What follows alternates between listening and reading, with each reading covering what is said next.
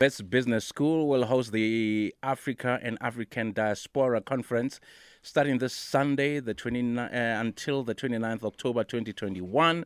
The overall theme is on Africa and Africans in the diaspora.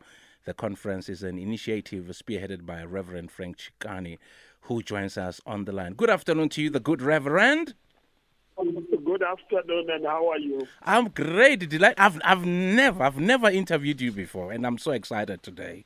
To be quite honest. Well, here we are. It, it always happens, isn't it? Yes. But welcome and thank you to your listeners. Thank you so much. Listen, Reverend, we're not going to keep you long on the line. We know that you are very hectic uh, this afternoon. So, um, what we want to find out from you is what does this gathering seek to address? The, the, you know, the, this conference is very unique. Yes. Because in the past, I mean, since 1900, there have been 10 African conferences. Mm. And, and um, at that time, leading to the First World War, the Africans and Africans in the diaspora, you know, they were taken as slaves across the Atlantic. Yes. And ended in Brazil, the North Americas, mm. the Caribbean. Mm. I mean, in Brazil, people, many people don't know that the majority of the people, the citizens in Brazil are people of African descent. Mm. Mm. And, and so they've been meeting before the World War, they thought because the major Western powers were talking about freedom and they were fighting for their freedom. Mm. You know, from those who were threatened to oppress them, and they thought they would listen to them. That Mm. didn't happen. Mm. Second World War, the same. They held a conference in Manchester and thought that they will be listened to, went to the UN. They were not listened to. And so the, the purpose of this conference is to bring together together all people of African descent globally, and we're getting people from Latin America, North America, the Caribbean, Africa, Europe, and Asia Mm. to say what do we need to do to turn things around.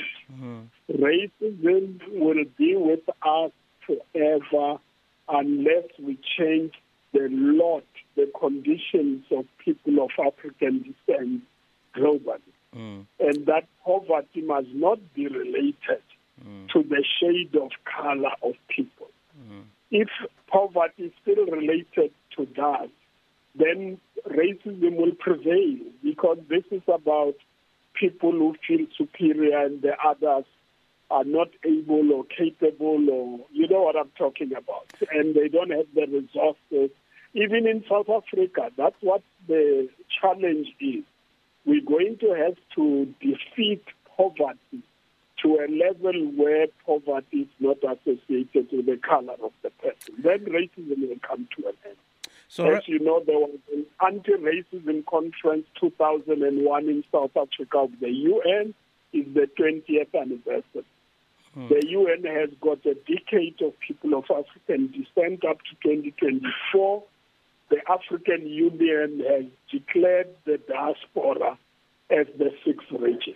So we are riding on that wave to consolidate and make sure that people of African descent come back to the cutting edge of development in the world. All right. Um, so, if you've just tuned in, um, this um, coming weekend, the Wits Business School will host the Africa and African Diaspora Conference. Um, as I mentioned, starting this Sunday until the 29th, and we are chatting to the Reverend Frank Chikane. Uh, the Reverend, you know what is happening in in, in, in Swaziland, chaotic scenes, riots since I think since June. Uh, people have been killed. An announcement was also made yesterday that schools will be closed. Will the conference also include in the drama that's happening in Eswatini? Yeah, we are dealing with it as it is now. We are dealing with resolutions.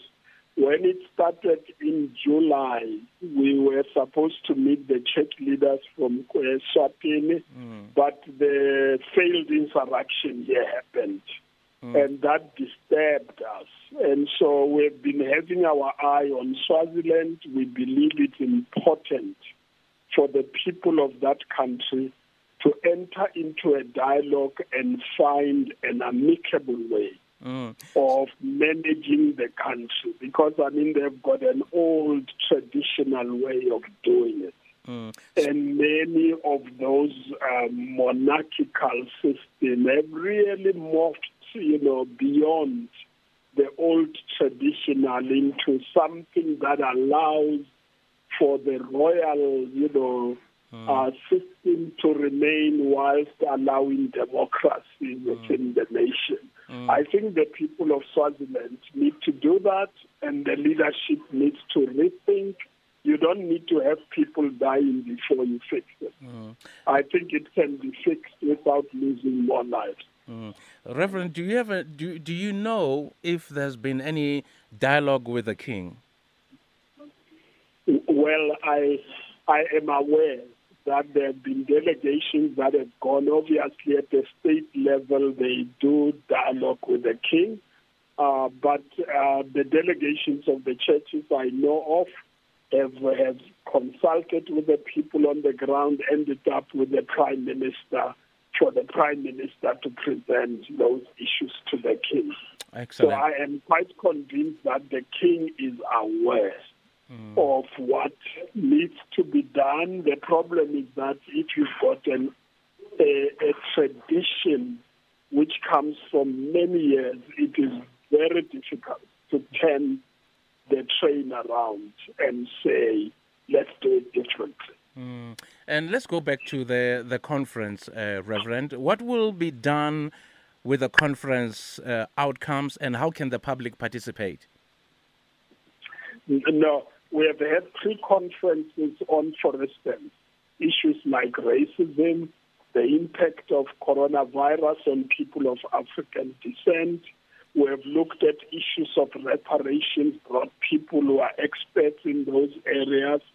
And we, we did the 4IR, for instance, to say if we have to leapfrog people of African descent to the cutting edge of economic development in the world, science and technology. What should we do? And so we're going to end up with a manifesto, a declaration that's going to say what are those things that we need to do in terms of decolonizing the mind first.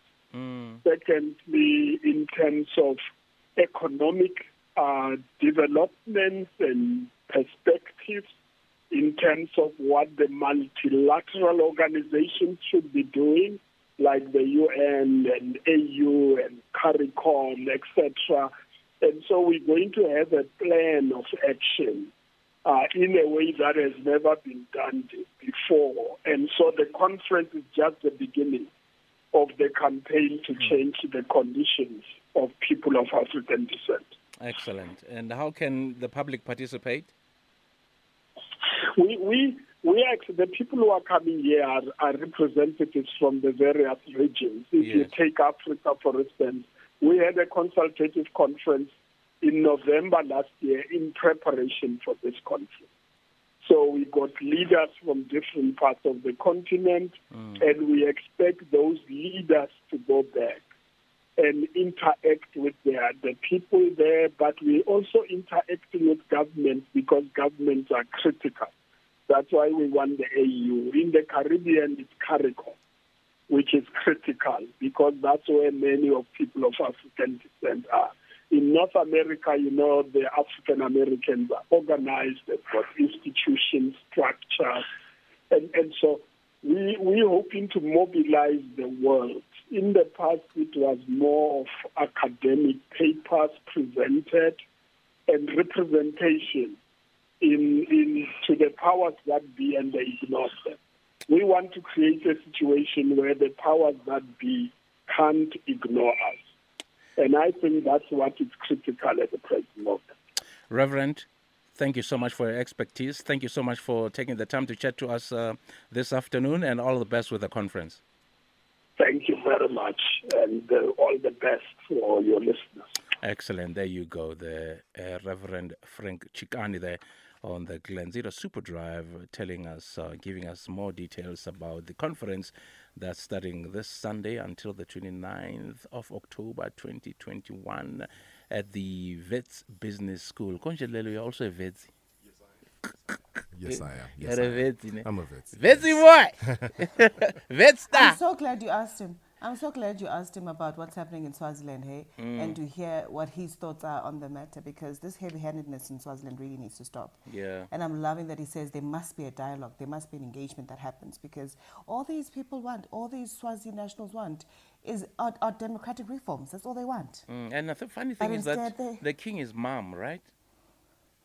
No, he isn't. He came out and called them drunkards. Oh, he did. He said yes. He called. He said these pro-democracy protesters are drunkards. Yes. That's Agil. Hmm. Oh, He okay. swore at them. Wanatse- wanatse overtime. Man, I mean, how do you call your people? How do you call your people drunkards? wow.